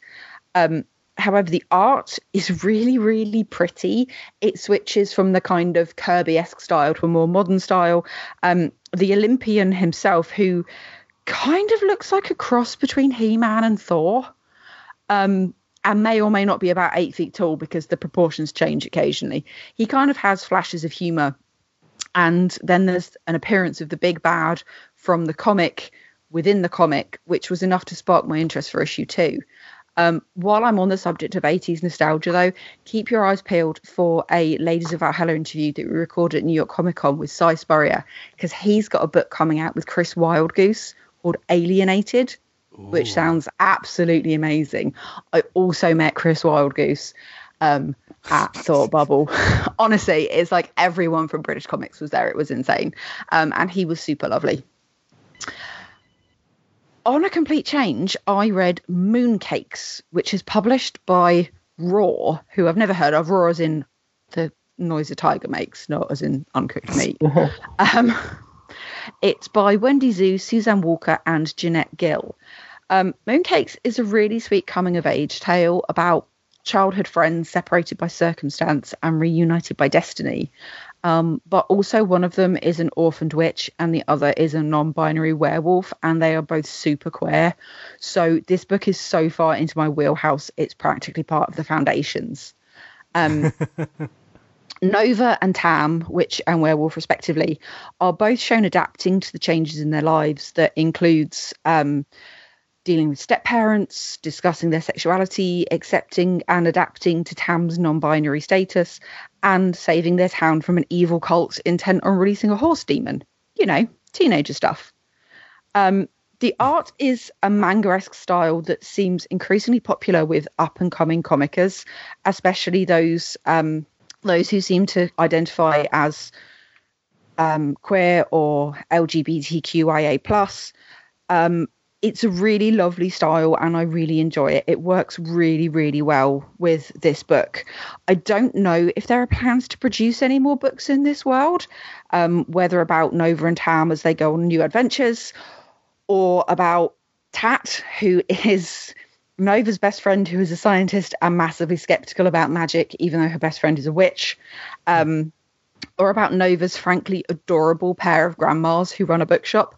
But I really, really hope that there will be more. One of the things I particularly liked about Mooncakes is that at no point was sexuality, gender, disability, race, anything like that. At no point was that more or less than one aspect of someone's character. It was never a defining trait, which I highly appreciated after one too many times of seeing tokenism within comics. Another book that I read, which was an OGN, was Conspiracy of Ravens. This is published by Dark Horse. It's by Leah Moore, John Repion, Sally Jane Thompson, and Nikki Smith. with a nod to the Enid Blyton stories of my childhood, but without the rampant racism or homophobia, naturally. Conspiracy of Ravens is a standalone OGN about a 15-year-old boarding school pupil who inherits a crumbling mansion from an aunt she didn't know about, which, let's face it, is basically every girl's dream. But with it comes a supernatural mystery, which includes magic, masquerade, and membership of secret society. There are layers to this book, not just about the politics of navigating teenage life, but also around the socioeconomic factors of private education and boarding schools and deprivation versus privilege in a rural setting. Conspiracy of Ravens also has some interesting things to say about parent-child relationships and the effects of divorce on both children and on the divorcees themselves. And there's also some shape-shifting and maybe a robot. No spoilers though. Yeah, that's a by the way. Yeah. But I don't want to give any spoilers because I really do hope people will go out and pick this book up for themselves. Visually, the entire book is told in tones of blue, black, and white, which lends it a delightfully old-fashioned feel. It was like reading old annuals at my nan's house, but it also gives it a really modern aesthetic, in the vein of Laura Dean Keeps Breaking Up With Me, or the forthcoming Sherlock adaptation of Studying Scarlet from Matt Hardy and Russell Mark Olson, which I will be talking about when it comes out because I've seen a sneak preview of it and oh my life, it looks amazing. As with Mooncakes, I would love to read some more of these characters and this world. So hopefully everyone listening will go out and buy these books and then they'll get sequels and then I can read more. Now, Conspiracy of Ravens, that's one of my favorite old-fashioned collective nouns, right? That's where we're going here? Yes. So you have a murder of crows. Right. You have a conspiracy of ravens. You have I believe it's a dissolution when it's the Corvids as a collective themselves. So, yeah, there's a reason that it's a conspiracy of ravens. I also want to just do some honorary mentions this week. One goes to Once and Future from Kieran Gillen, Dan Mora, Tamra Bonvion and Ed Dukeshire, because honestly this book is getting better with every issue and I raved about the first issue, so it must be good. It's getting more and more ridiculous and it's really going deep into Arthurian legend and Celtic myths and all kinds of weird craziness. And also the last issue was partly set in Bath and I've been there. So I was like, oh, I've been to those places, which is always amusing for me. We mentioned it earlier. I want to mention it again. Crowded from Chris Sebela, Rose Stein, Ted Brand, Triona Farrell and Cardinal Ray. It continues to be absolutely outstanding. Issue 10 came out last week and we've no spoilers, but we've got a bit of sexy time going on in this book. Yeah, we do. But not at the expense of anything else. And there's a reason for it happening. And we learn a lot more about another character. Oh, and yes. Those pages about Cersei are amazing.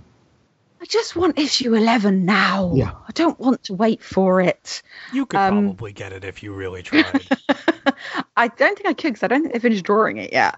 I will come back to Crowded in a minute. But the other book that I wanted to give an honorary mention to was Money Shot. Now, obviously, I talked about this when issue 1 came out and I used the word cock a lot because I'm a child and it's one of the characters' names. So this book kind of I really enjoyed issue 2, but it had a very different change of pace. So we get quite a lot on the planet Dry Reef and we get this whole kind of Planet Hulk fighting in the arena kind of thing going on, and then we go back to Porn 101 which there's a panel that says Porn 101 and they're all sitting on office chairs and it's a PowerPoint presentation and the caption says welcome XXX explorers to fuck school, and I was just like this is amazing. And then we go through a 9-hour PowerPoint presentation about the history of pornography. And it was quite informative. It's very informative and also quite amusing at times. So the fact that it ends up with what's next, Mrs. Ocampo? Homework? Actually, yes.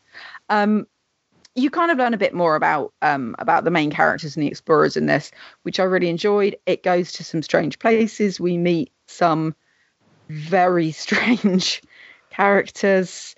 There's a lot more tentacle than I was expecting, I'm going to be honest. And yeah, and then it kind of ends, and I'm like, what? You can't leave us with that. You can't leave us with that kind of a cliffhanger. So I enjoyed it. It wasn't what I was expecting based off of issue one, but as with Crowded and Once and Future, it's continuing to make me laugh in a way that annoys whoever's sitting next to me when I'm reading it. So, you know, good enough for me. You know, it's always a good book when somebody's getting boned by the diva Plava Laguna from Fifth Element. Yes, you do. One thing I did just want to bring up about Crowded, though, there's been a lot of internet chatter over the past weekend to do with piracy and people reading comics online that they haven't paid for. And this conversation comes up every 6 months or so. And people talk about it and creators talk about it. But one thing that was slightly different this time is somebody actually did a survey and said, how many times have your book's been pirated and how much do you actually earn as a creator? And the vast, vast majority of creators earned less than $25,000 a year. And most of them have seen their books pirated 1,500 times or more.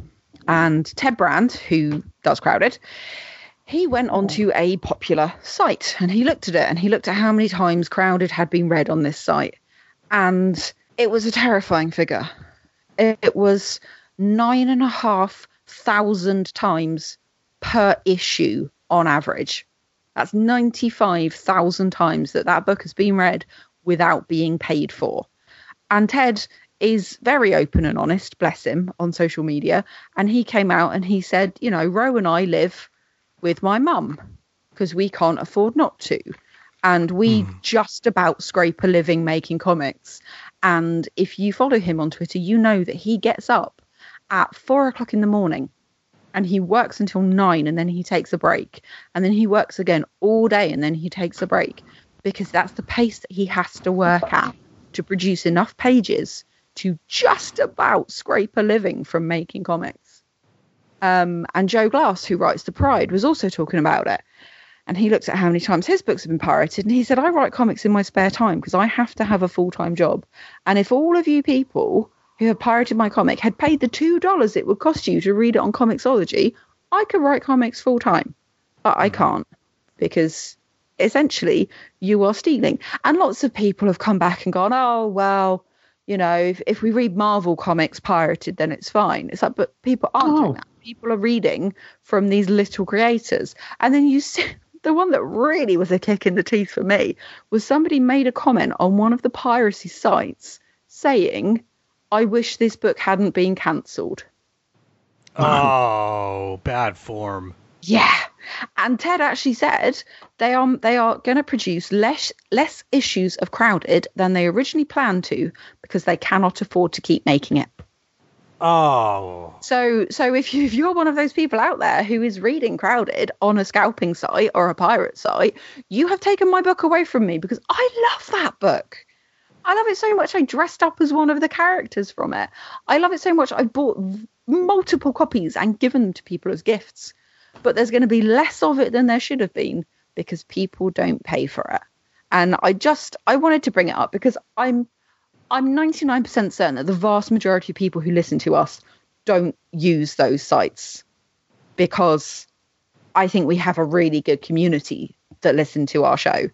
But if you know someone who does it, then have a word. Sort it out. Yeah, take them, pull them aside, put them in the chair. Yeah. It's a multi-pronged problem. It is certainly, to go back to the old days, this is a Napster thing again, where creators who made art, and in that case it was records and music, and spent sometimes years creating an album, found that there were people downloading it for nothing, stealing it off the internet, and everyone went crazy when the guys from Metallica, who granted made a lot of money selling records anyway, said, no, that's not right. because it isn't. I've told the story before about Harlan Ellison suing AOL and winning a settlement from them that cost him millions to fight over people downloading his novels and books and essays from the internet for nothing, even though he had his own publishing company. Yeah.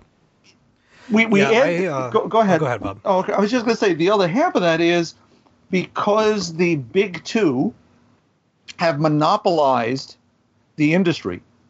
5 or 6 years ago, we did a show, Steve, I don't know if you remember, where we were predicting what would happen in 5 years. And it really looked as if the smaller independents, Image and Dark Horse and Boom was just starting out, would eventually erode away at the big two and might even be 50% of the industry. Well, the big two had their own plans, being owned by giant mega corporations, and basically Marvel particularly flooded the marketplace with books that caused dollars to be centered on events and big books or things like Star Wars, which then bleeds down to stores that have to then short order on smaller books like Crowded or other smaller titles that then can't get enough attention despite the fact that they win Eisner Awards and are the focus of major slices of fandom who are all passionate about the books and buy them, but you don't get that extra little boost if someone gets to see it on the shelf because the stores can only buy enough to satisfy pull lists and not enough to let it sit there on the shelf and be discovered in a moment of serendipity. And then to some people's discredit, instead of spending that $6 a month to get a Comixology Unlimited account or just buying it on Comixology for $2 during the sale or $1 during the sale, we go to one of those dark web places and steal it. Ugh. Ugh. Don't get me started. Yeah. Get off my lawn, you kids. Yeah, the digital age has really been cruel to comic book creators, musicians, filmmakers. Even if you subscribe to something like we have Spotify Premium, and while you could argue that, you know, oh, I pay for Spotify and they have the music there, so it's all good. Though those artists that have their stuff on Spotify, you would not believe the crumbs and pennies that they receive for thousands upon thousands of listens and or downloads of their music. I think it would really make your head spin. It's one of the major reasons why every time that I go to a show, I try to, you know, pick up physical copies of the music. I love vinyl. I love having records. I love throwing a record onto the record player and rocking out and whatnot. We just went to go and see my friend Brad and I. My friend Rachel came through with Black Mountain over at the London Music Hall the other night. And so I was supposed to be on the guest list, and something happened at the front door, and my name wasn't there. And so happily, no problem, paid $25 to get in. But later, after the performance, Rachel came down off the stage. She came out to hang out, and one thing got to another, and she found out that I ended up having to pay to get in. She was not having it, and she kind of raised hell, you know, in my honor. In there, yeah. And I was, you know, a little embarrassed, very flattered. It was a very sweet thing for her to do, completely unnecessary. But she basically, you know, goes around to about 5 people and comes back with $25. And she's like, here. She's like, you don't pay to come to my shows. She's like, you never pay to come to my shows. That is a rule. And she's like, here's your money. I'm like, all right, first of all, you're very sweet. Second of all, you did not have to do that. Third of all, we're going to take the money that you just got back for me, and we're going to go over to the merch booth, and we're going to buy some records. So I ended up buying Destroyer, their new album, and I bought a T-shirt. And I bought a record from the opening band as well, who was absolutely mind-blowing. It was Riley Walker, 45 minutes of awesome, particularly the drumming. I was so glad that we caught that band. Sometimes opening bands are a little shady, but this was a gem. Really, really had a good time at that show. But yeah, like, you know, you gotta support the things that you like. And I know that life is hard and bills suck and you're, you know, getting hit from this, that, and the other thing. Every other day something's coming in the mail, or you have a new voicemail of somebody that wants something from you as well. But, like, figure out your budget, figure out what you love and what you love to keep up with, and then budget for those things. Don't take the money and the opportunity to create more of what you like away from these artists and these creators. It's just, it's completely counterintuitive to the idea of loving comics. If you do that, the more you do that, the less of a good thing that you love you get back. So do the math. Very much so. There's yeah. There's a few creators who've really been jumping on this. Donny Cates is one of them. Somebody basically sent a message saying not everyone in the world has access to comic books. I have mutuals who have no comic book shop remotely close to them, and shipping charges are extremely high. So someone put, well, there's always the option of online stores like Comixology. And this guy put, some of us are poor. So Donny Cates replied, oh, okay, so stealing is totally fine then. To which some person, that's not the word I was going to use for him, hey, but yeah, Robin Hood, right? The majors went digital to save production costs and then still raised prices. Why should we cry for them? You get paid to do what you love. Shouldn't that be enough? And it's like, so you know, how can you miss the point? How can you miss the point so much about what these creators are saying? I've been spitting feathers for a lot reading this. And poor Ted Brand, he's just been retweeted by Neil Gaiman. So his notifications are going to be going all over the place. But if you can't afford to buy a book, go to a library. Libraries have books. Libraries can get books in for you. Ask someone to loan you a book. I lend people books all the time. I normally get them back. I don't always get them back, but, you know, most of the time. So I've kind of hijacked my own lightning round here. No, there's no lightning rounds today. And this is important, because the thing of it is, when you go to the message boards, the ones that remain, and look at comments on Twitter and so on, people, and it isn't just me, complaining about events and interlocking books and having to buy 37 comics from a big two thing to get a story that's not going to end seemingly forever, or is going to be overturned next time around. Yet those are the books that are selling. So the same people that are complaining are spending money, wasting money on something they don't even like, where that money could be better spent on trying something different. Seeing that, for instance, as we talked about last week, the Catalyst Prime 7 Days are superheroes I don't even know and I'm totally engaged in. There are other books in your wheelhouse from other creators, from smaller companies, whether it's Valiant or Catalyst or Boom, Dynamite, Dark Horse, whatever. Go buy some Hellboy. Go buy Crowded. Go buy Pretty Deadly. Go buy something wonderful that you'll find what works for you, that isn't something that you're supposed to like, that you hate anyway, and you're just throwing money down the drain, because if you're complaining afterwards, what was the point? You knew going in you weren't going to like it. I hate to tell you this, guys. I don't buy books I don't like. I just don't have crazy, extra money. Bob. I know, right? But there are things to find from, whether it's we give you a recommendation, the person in your local comic shop, someone says to you, you know, if you want to try something different that will hook you from the first couple of pages, try so-and-so. If you like superheroes, if you like science fiction or horror or slice of life, there are books out there, and they need your help. Comics creators in the golden era, not even the golden age or the silver age where it was all very different.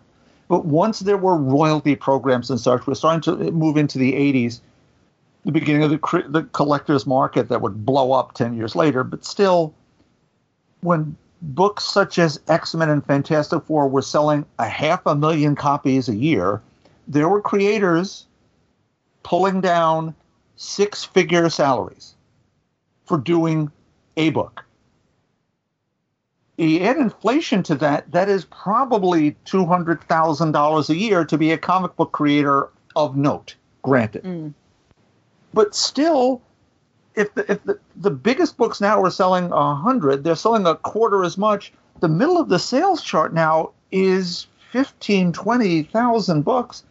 There are lots more people who are loving these books that can't get at them because stores don't have them, can't find them, steal them off the internet. The readers are out there. Guys, buy the real books. Wait, even if you're trade waiting, at some level, Peter David got into some Dutch about, people trade waiting and it killed the sales of the floppies, and then the books don't get renewed long enough to have a second trade. It happened to our friend Jeremy Whitley more than once now.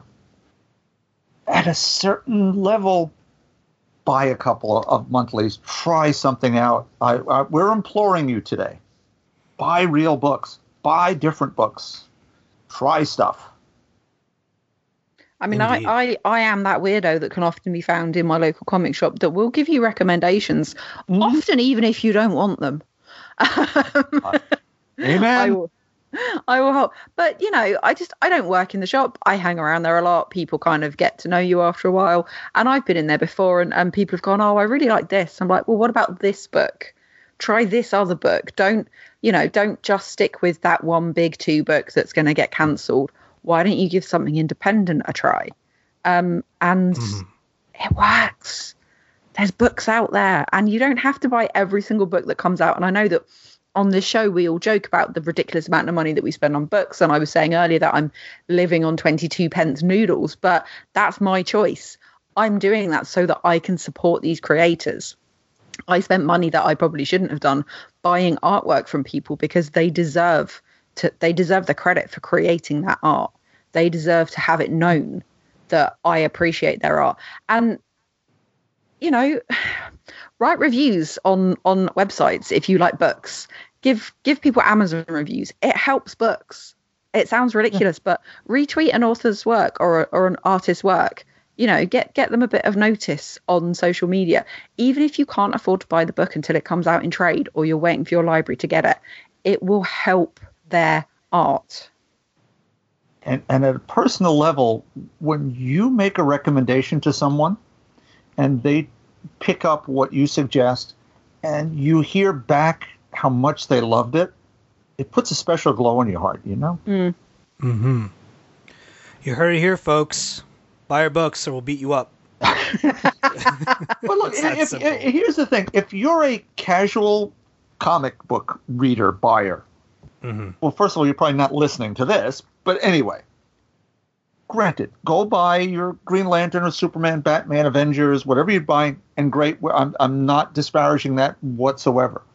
But for those people with large pull lists that get centered on one thing or another, and the way they experiment with other books is to swipe them, not so good. Not so good. There's a better way to spread that money around that will make for a healthier industry. This is some ways related to the whole Scorsese argument from a couple of weeks ago. But it is about independent smaller films versus mega corporations' output. Yeah, and I mean even those Marvel books don't survive. No, you know, like look at what happened to Future Foundation. They're pushed down the list by all the top heavy things that people. It sounds like a revival meeting or something. I was part of that. I was part of one of those sinners where I bought books I didn't read, didn't like, because I needed to have complete runs. I needed to buy this because I always bought this. What broke me of that habit was Marvel hiring all the Image guys for the Heroes Reborn stuff they did when they had all the Image folks come over and redo all their books. The Rob Liefeld Captain America, where his chest stuck out so far he could play pinochle on it. It was an epiphany. It was, I'm not going to buy that. That's awful. And then it turned into, that I could start buying. I love Dave Stevens' Rocketeer, and that turned into I should buy these science fiction books and these horror books. And then once we started this show, mind blown by all my various co-hosts, and the comics world is different. And it's still different, but we need to tend that garden. Speaking of swiping, the week that Mooncakes came out, I knew that there would be a copy at my local comic shop, so they opened at 10 o'clock. I got there at like 10:04, and I pushed the door open, and I can see it. I could see it through the door, through the glass, and I'm like, oh yeah, gotta go get my mooncakes. As I'm walking up to it, one of the regulars, she also works there, who we have very similar tastes when it comes to comics. I see her just kind of like just arrive from out of nowhere like a ghost, and she bends down and she goes to go and pick it up, and I was just like, no. And she just puts it into her pile, and I went, I should have pre-ordered. Anyway, that's another thing we've talked about in the past. Yes, pre-ordering is a good idea. I don't know that I would pre-order so many books though, Bob. Sometimes you get stuck picking up things that you don't necessarily enjoy.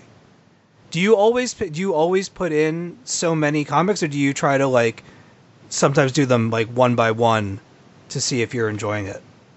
Well, because the way pre-ordering works on single issues, you're pre-ordering 3 of them because you can't see the first one until. So it's about creators on some smaller titles that I'm not willing to gamble on. I will pick the first one up off the shelf and then pre-order it. I mostly use 2 shops with Long Island Comics, where I've been going for nearly 40 years, and Androids. And he has lots of indies on the shelf, New Comic Book Day. So on something I'm not certain of, I know he'll have it. I can then buy it and add it to my pull list because he always has extras coming in. But on someone I know and trust, I'll just pre-order that. But then I'm 3 out. And sometimes, as with Metal Men this week, maybe I made a mistake. I don't know. I'll find out one more issue in and go from there. But trust the store. See whose taste is like yours, whether it is someone behind the counter or, as Sarah suggests, someone on the other side who might be someone you can turn to. It is tough because books are not cheap, and that is certainly a problem. But you can gauge your own pull list and the cost of it. I do index cards. I know, for instance, that December 18th is a big problem. Oh, yeah? Everyone's dumping everything because the next New Comic Book Day would be Christmas. There's nothing coming out. Oh, right. It's 2 weeks' worth of books, and some things DC in particular has pushed into that week. So it's almost 3 weeks' worth of books. Oh, no. Yikes. Yeah, so right, so you have, if you can look ahead, whether using websites, Previews World, you can actually look. There are a number of others if you Google them. I will not give anyone any extra notice because I don't know whose computer might get a virus. It's not going to be on me. But it's important to be able to look at the story, the creator, the sample artwork, find a story. It shouldn't be this hard. I know. You should be able to just walk into the spinner rack and pull something off. Stores aren't like that anymore. There are no returns. Stores are working on no margins, as are these creators. So we need to help both of them out. Pre-ordering, talking about books, talking to people about books, buying books. Yeah, picking up your order. Picking up your pull list is good. Yeah. All right. I think that we've beaten everybody up about this enough for one podcast. You want to talk about a comic? Yeah. Yeah, let's talk about Deadpool. Woohoo! Sorry. Spoiler alert. So, Deadpool #1 came out this week, and I said that I would take this on as the shared book. And then I wrote out the creative team and went, man, that is the longest creative team in the world. So I can help you with that. Strap in, folks. I'm going to read the creative team on Deadpool #1. We have Kelly Thompson, Chris Bocciolo, Wayne Focher, Tim Townsend, Jamie Mendoza, Livesay, Victor Olazaba, David Curiel, and VC's Joe Sabino. That is a whole lot of people on one book. So The blurb on the back says, chosen to take part in a top secret government program, Wade Wilson was bestowed with the ability to heal from any wound. He became a mercenary. Then, for a while, he tried to be a hero. It went pretty badly. So badly that Wade decided to go back to being a classic chaos agent, the merc with the mouth, the regenerating degenerate known as Deadpool. Now, this is a Kelly Thompson book, and it is no surprise to anyone that I am a big fan of Kelly Thompson. She came and talked to us on Ladies of Valhalla. I've talked a lot about her books in the past. She writes very, very funny books. And at the moment, she seems to be writing all of the books. We mentioned her earlier on Captain Marvel. She also did West Coast Avengers. She's doing Sabrina the Teenage Witch. I tried to write down a summation of this book that didn't give too much away. And I found it incredibly difficult because there is just so much to this book. We start off with Deadpool's birthday. We have a bit about his birthday. We go to Staten Island where he has to face the King of the Monsters and the, shall we say, consequences of fighting the King of the Monsters. We get cameos from other characters coming in and bringing in whole new weird storylines to do with adoption. And books getting cancelled. There's a lot of fourth wall breaking. But the thing that struck me most about this book is that it made me laugh. And it made me laugh a lot. I have not picked up a Deadpool book in a very long time because he's one of those characters that can just get a bit overdone. And, you know, you can look at the new releases and you go, oh, there's 15 Deadpool books coming out now. But the one thing that I have to say about this book is that Kelly Thompson is very, very funny. And the number of times that I laughed out loud, I lost count, basically. Thompson totally gets to the core of the character. There's old-fashioned humour. There's corny jokes. One of the panels says, it feels like a lifetime ago. A simpler time, really. It was yesterday. And that's the kind of stupid joke that you get, and there is a bit of fourth wall breaking, and there's some references to other characters, including one joke that I was like, how are they getting away with making that reference to Spider-Man? And I was like, oh yeah, it's a Deadpool book. Yeah, I just genuinely, I read it and I was like, they can't put that in a oh no, wait. But the thing that really, really struck me with the book is that the team are so obviously having fun. They are all clearly enjoying themselves with this book, with the art and with the writing. Everything about this book is just fun. Steve, what did you think? Okay. Okay. I agree with everything you've just said. I know. Isn't it nice when that happens? Yeah. I will also add something, though. I found this book to be sad. Yeah.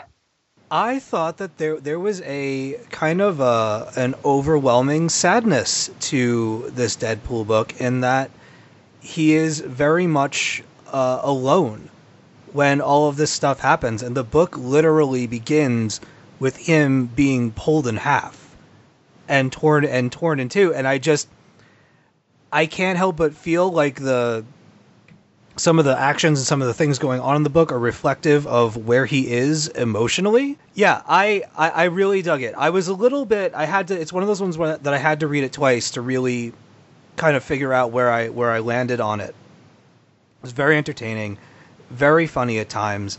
There are a lot of really fun references to other things. You were talking about jokes about Spider-Man and other characters and such. There's a really sweet Willy Wonka reference in this book.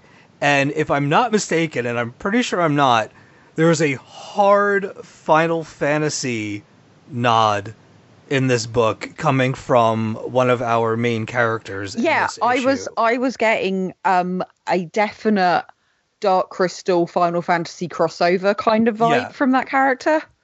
Belus is a yellow chocobo through and through. 100%. Yeah, like, if a chocobo was going to be, you know, a butler of sorts, or a chamberlain, rather, that's what I thought of the entire time that I was reading this. And I really liked that character. And again, I will say this book is sad. But it's sad, it's funny, it's emotional, it's all the things.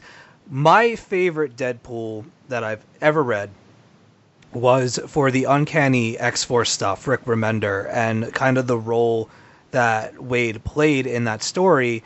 It was far more serious than I've seen him before. He makes a couple of sacrifices that are both out of character and totally within character for him. And so it's some of my favorite Deadpool ever. And I can feel some of that weight and some of that seriousness coming off of Kelly Thompson's Deadpool. As ridiculous as this book is, and as sarcastic as he is and jokey as he is at times, it's got like, he's got like a sad clown thing going on. Yeah. Here. And so that gives the character substance. And it, and you know, she talks a lot about in Kelly in the back of the book about how Deadpool has been done to death by so many creators. He's had so many books and so many people have relaunched the character that it's very difficult to come up with something new and interesting for him to do. And so she said, you know, I love monsters. Why not put them into the story and see what we get? And like, I don't know where this puts the character going forward, but it's certainly an interesting beginning to what I hope to be a cool chapter of his history, because the Bocciolo art, I've loved him for a very, very long time. I think since we first started this podcast and I was made aware of his art. It can be a little confusing to know where we are at times, particularly when we're really close up to the action. But once I find my my North Star in those panels, and I kind of take a step back and look at it, it's really gorgeous and really just visceral and mean, and I love it so much. Yeah. This is exciting. I haven't been this excited about a Deadpool book. I enjoyed the Scotty Young stuff, was really good for a little while. I kind of tapered off on that a little bit, a couple of issues in. But other than Gail Simone, it's rare that I find somebody that writes Deadpool that I really, really gel with the character. And so far, I think that Kelly is doing something really interesting and different, at least from my experience with the character, and I'm looking forward to reading more of it. Bob, what did you think? Well, as a matter of full disclosure, I'm not much of a Wade Wilson fan. I have to say, I've tried to dip my toe into the Deadpool, a couple of times. Never. Great, now I'm struggling for the title for this episode. I never felt the urge to carry on, except here. Kelly Thompson's take felt to me as if she had blended Hellboy and Bugs Bunny. You've got all the monster stuff, but you've got that sadness you're talking about. There's depth, but still tons of sassy, snarky, Marxian, Groucho Marx, meaning sort of humor. And this art by Chris Bocciolo, it's crazy in the absolutely best way. The way his art worked on Jason Aaron and his run on Doctor Strange. Oh, yeah. Where it's, I don't know where I am quite yet, but oh, wait a minute, I'm going to come around this corner and here's the refrigerator with all the tentacles coming out of it, when this giant monster is eating the Staten Island ferry. And it's just sort of normal, you know, Wade sitting on the dock, looking out and seeing what's going on. I love this book. I've already read it 3 or 4 times, keep finding new little bits and pieces. The guest stars who were not spoiling, I screamed. Love both. Both perfectly situated. Actually, we have 3 wonderful little guest guest appearances. 2 rather meta that work perfectly, particularly when they go to buy ice cream. I was a little blown away by how much logic there was to introducing that character to this book and the way that it was presented. Yeah, like, this character needs to be here because of X, Y, and Z. I'm like, yeah, it kind of does. Yeah. Snip, snip, snip. I honestly, I thought that was a stroke of genius. The first character that we get, I don't really have any experience with that character, so I didn't really know anything about them. But I love them already just from what we've had of them. And then that final page reveal, yes, and what happens to Redacted when Redacted is there, I was like, oh, what are you doing to me? But there is, yeah, it just... I don't know what I was expecting, but when you said, Steve, about the kind of the sad clown thing, there's moments where you just sort of see little bits of Wade's face when he pulls the mask up. Yeah. And you just, you feel sorry for him, and it's heartbreaking seeing it. But then you get the other side of it, which is like when he's talking about being made to look stupid in front of Captain America. And he's like, I don't care for looking like an idiot in front of Cap. It happens all the time, but I do not care for it. And I was just cracked up. And it's just, it's the heart and the humour and the decent plot that it's got. I honestly, when I read that it was Deadpool versus King of the Monsters, I was like, oh, it's just going to be Wade running around, killing stuff, getting killed. Slicing and dicing, yes. Yeah. But... so much more, and I should have known that because it's Kelly Thompson, and Thompson we trust. Indeed. Amen. That's awful. It's true, but it's awful. Yeah, good times with the Deadpool. Thumbs up all around, I would say. I really liked I've already talked about the art, but also the particularly the color work in the flashback sequences, how they're all mostly in black and white with the exception of the reds. And then of course all the vibrant colors come in for the present day stuff. Yeah, just very cleverly presented, and a way to really come out swinging and making it feel like something new for the character. I've said this a lot this podcast, but I'm very excited to continue reading the books that I'm reading right now. It's I'm in a nice comfy spot with a lot of my favorite books and creators. It's been a hell of a year. Yeah, it has. It has. All right, I think that's all we've got book-wise. That was a lot of books. Yeah. That was a lot of books. A lot of fun books. Yeah. There's not really any news, or at least not any happy news, so we'll skip that. We talked about your Thought Bubble adventures, so that took care of a listener question we had from last week. And I think, believe it or not, it might be time to talk about what we're looking forward to this week. Ooh. Yeah, I'm actually going to start because I think that you'll be startled by the amount of books that I'm picking up. And I'm probably missing a few titles, so you all can help me out. Oh, I have a shocking number of books this week. Frankly, shocking. All right, here we go. This is my list. Valkyrie, Jane Foster, number 5. X-Force, number 2. And that's it. What happened? Would you like to hear what I'm picking up this week? I would, because I obviously missed a bunch of stuff, so please. No, you should have listened to the sarcasm in the frankly shocking. I will be picking up Machine Gun Wizards number 4, formerly Tommy Gun Wizards. There we go. Yeah. I will be picking up The Plot number 3, because book is as creepy as all heck. And I'll be picking up John Constantine Hellblazer number 1, because Cy Spurrier. Oh, okay. Yeah, see, this is why I wanted to hear about more books. I obviously missed these. Yeah, so you've got Christian Ward and Sammy Kevella. You've got Christian Ward and Sammy Kevella on Machine Gun Wizards. You've got Michael Moretti, Tim Daniel, and Joshua Hickson on The Plot. And then you've got Cy Spurrier and Aaron Campbell on John Constantine Hellblazer. I'm like, okay, it's only 3 books, but those are books with pedigree. Yeah. Yeah. Yeah, for sure. Bob, what do you got? Not much more than you folks, honestly. Jane Foster, Valkyrie, yes. Betty Page Unbound, number 6. We are coming to the... We're finally going to know, since Einstein's going to explain it all, what's been going on. Invisible Woman, number 5, the finale of the Mark Waid miniseries has been so much fun. And Fantastic Four Grand Design number 2, the finale of that, and Fantastic Four Negative Zone #1, one-shot, part of some event that I'm not going to buy, but I will buy that one.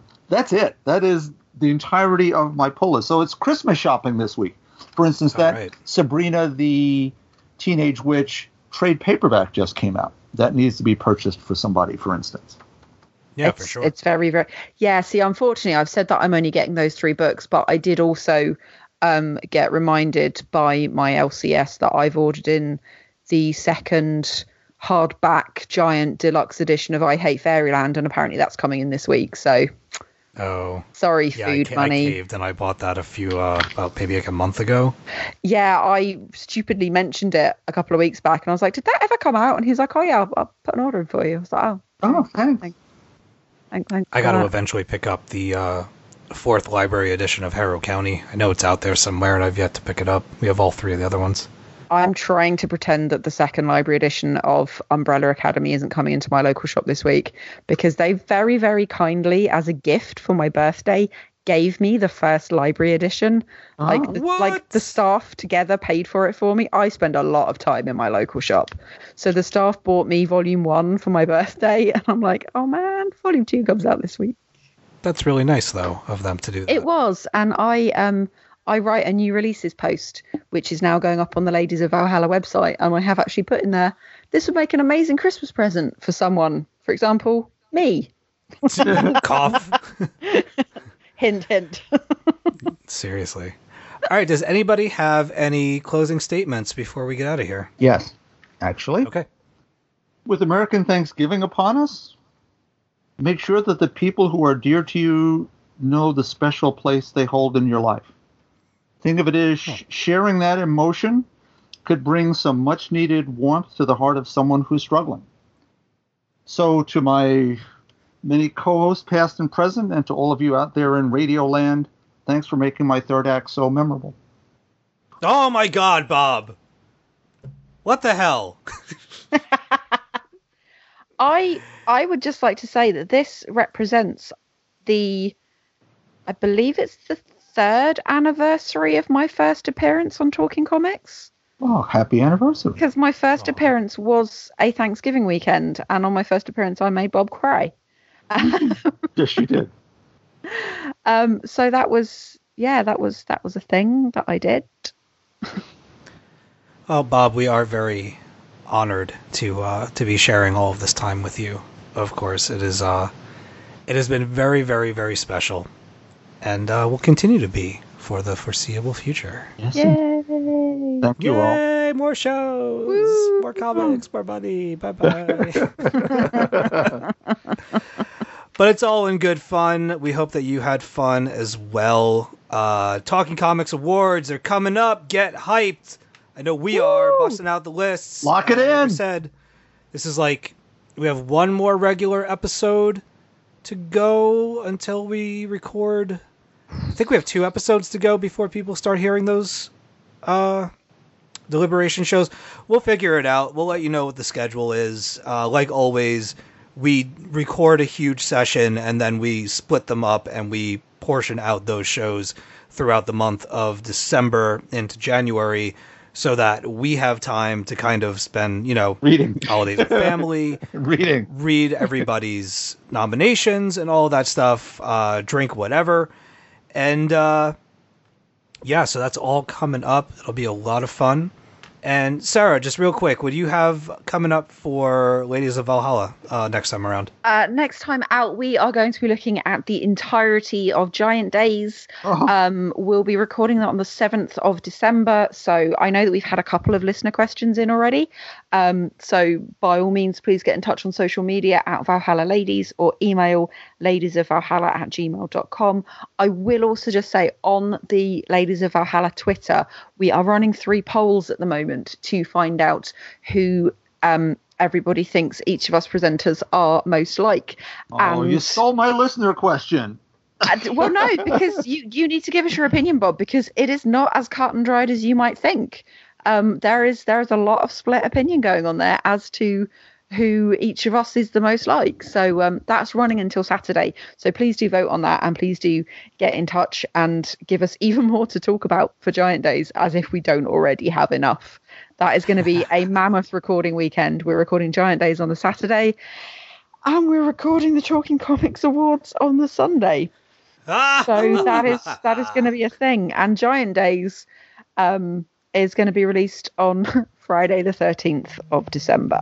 Perfect. Ooh. A portentous date, if ever there was one. Now, just to throw it in there, have you finished your Giant Days read? No, still haven't managed to read that last one. Oh, okay. Haven't all right. brought myself to the point yet. I'm not there yet. I'm not mentally ready. It's been a very stressful and emotional few weeks since I was last on the show. I started a new job. I lost a family member. Oh. I didn't get murdered on the way to Thought Bubble. It's been a whole thing. So I'm like, I'll get there next weekend. Next weekend will be my weekend. I will finish Giant Days and I will cry my little eyes out. Speaking of crying your little eyes out, Squirrel Girl 50, yes or no? Yeah. Not yet. Come on, Bob. Come on. There's only so much emotion a gal can deal with. There's only so many tears in my face. I have to rehydrate sometimes. But no, that's on the list. I'm doing a lot of weekend work for my job at the moment, which means that I am building up a lot of flexi time, which means I will be taking a couple of days off, and the entire plan for those days is to sit at home and read books. As it should be. Yeah, just leaning into that nerd life. All right, we all good? Yeah. We're good. We're good. This has been amazing. We've reached the end of this week's edition of the Talking Comics Podcast. As always, you can send us your comments or questions through our email, podcast@talkingcomicbooks.com. We are also on the Twitter @TalkingComics. Don't forget to check out talkingcomicbooks.com for reviews from our fantastic contributors. And don't forget to listen to Talking Valiant, D&D Adventure, and, of course, the Ladies of Valhalla podcasts. Bob, where can our listeners find you? Old-fashioned email, bobryer@talkingcomicbooks.com. Sarah? Hi. You can find me everywhere that media is social @GeekCountryLady. Mm-hmm. Joey is @JoeyBracino on the Twitter and the Instagram. And Jessica is @Jarska for all the things. And Bronwyn is @ShinyBabyB on Twitter and Instagram as well. I am @dead_anchorus on the internet. You can find me at all the things and the places and the people and the whatnot. I lost the thread of what I was going to say. So for Bob. Thank you, everybody. And for Sarah. Happy Tacky Day. Aww. Enjoy your holiday. Everybody, thank you to Joey, thank you to Sarah, thank you to Bob, and thank you to all of you for being here, whether you're here every week, whether you pop in every now and again, whatever. It's all good. We love you. We appreciate you. Thank you so much. Thank you for listening. Until next time on the Talking Comics Podcast, to be continued.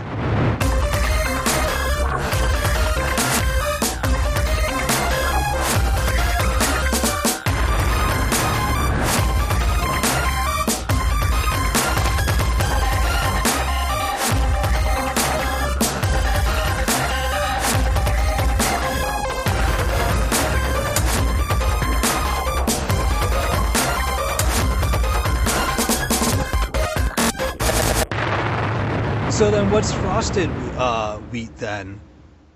Was that like crushed up bugs? Crane flies with icing. Ooh. Yeah. Sugar on top? Yeah. Gross.